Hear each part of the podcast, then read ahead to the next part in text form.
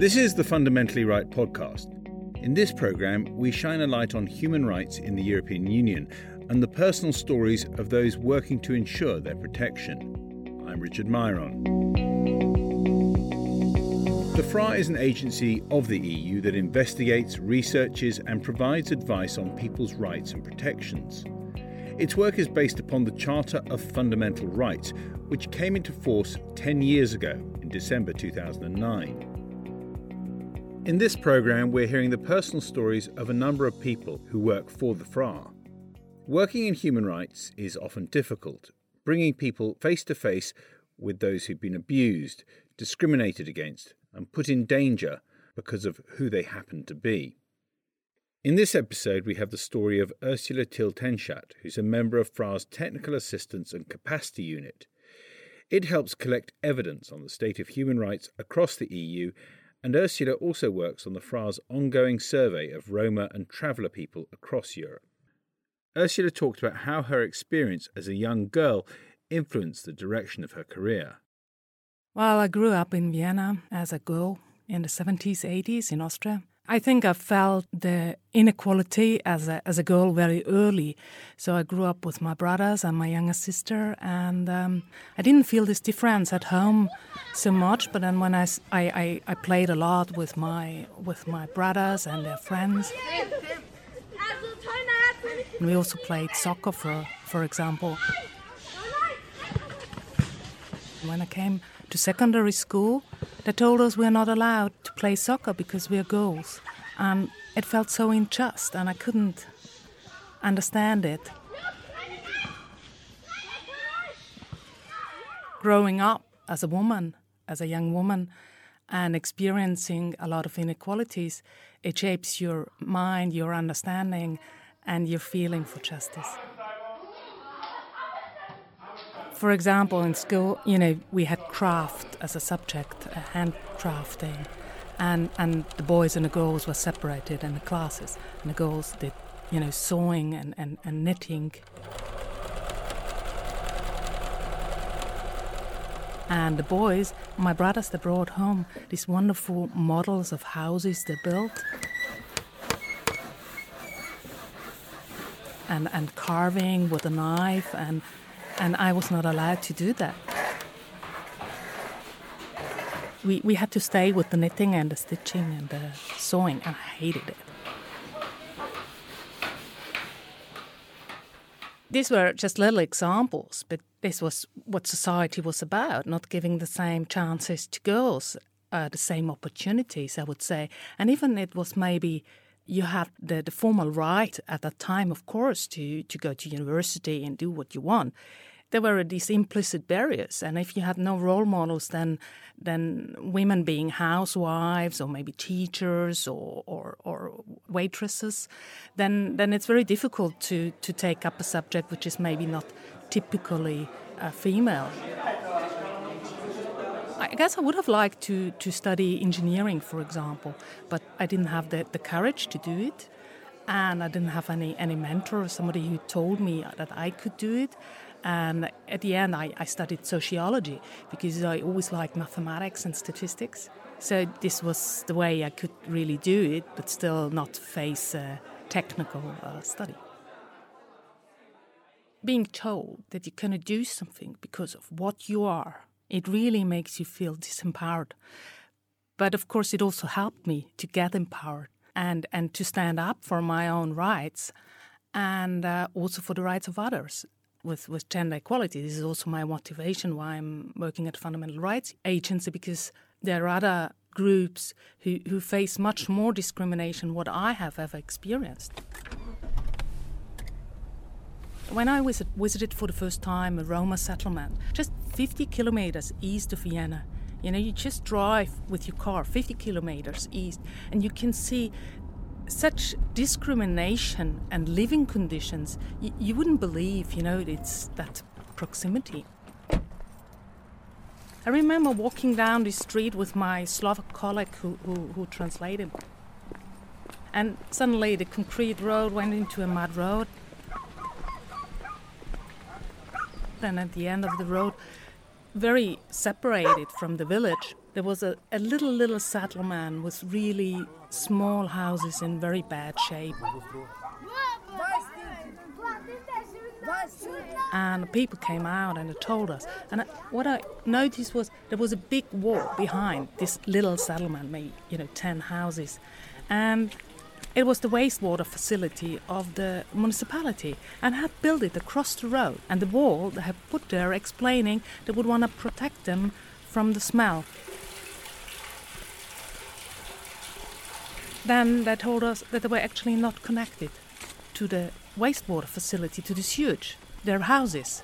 This is that there was some property and clarities. So they put a new wastewater facility there, the municipality. They put a wall, put it across the road so they wouldn't be connected to the village. They'd go all the way around, yeah. And it wasn't even linked, yeah. So this is discrimination we are facing in Europe today, and Roma in particular. It makes me feeling angry. And I felt the same feeling of, disempowerment and injustice, but also giving me the confidence that what we are doing here is the right thing. And I think it is important to show it, what's happening, and to raise the voice. And I think it's very important to develop solutions and put the people, in this case the Roma, at the focus of the work, yeah, and develop the solutions together with them. I want to come along and ask you now about your work and what you do and the Charter and equality. I mean, the Charter sets out equality. It seems to me, forgive me for saying this, it's one of the most basic things. It's almost like it's so obvious, does it have to be stated? True. It sounds like equality is a principle in our society and we all believe in it, and why do we have to set it out? But if we look, and I try to give some examples, there are a lot of inequalities, and also a lot of inequalities which are actually outside of the Charter. And just think about income inequality. The Charter is very important because it sets out the right of equality before the law. It prohibits discrimination on all grounds. It protects the rights of the child, the right of persons with disabilities. It protects the right to live your cultural, linguistic, and religious diversity. So if you think about some recent developments like prohibiting wearing a headscarf, yeah, or burqa, So I think there is need for such principles to set out, and not all has been translated into EU or national law yet, so there's still a lot to do. What do you feel needs to be further set out into EU law and principles?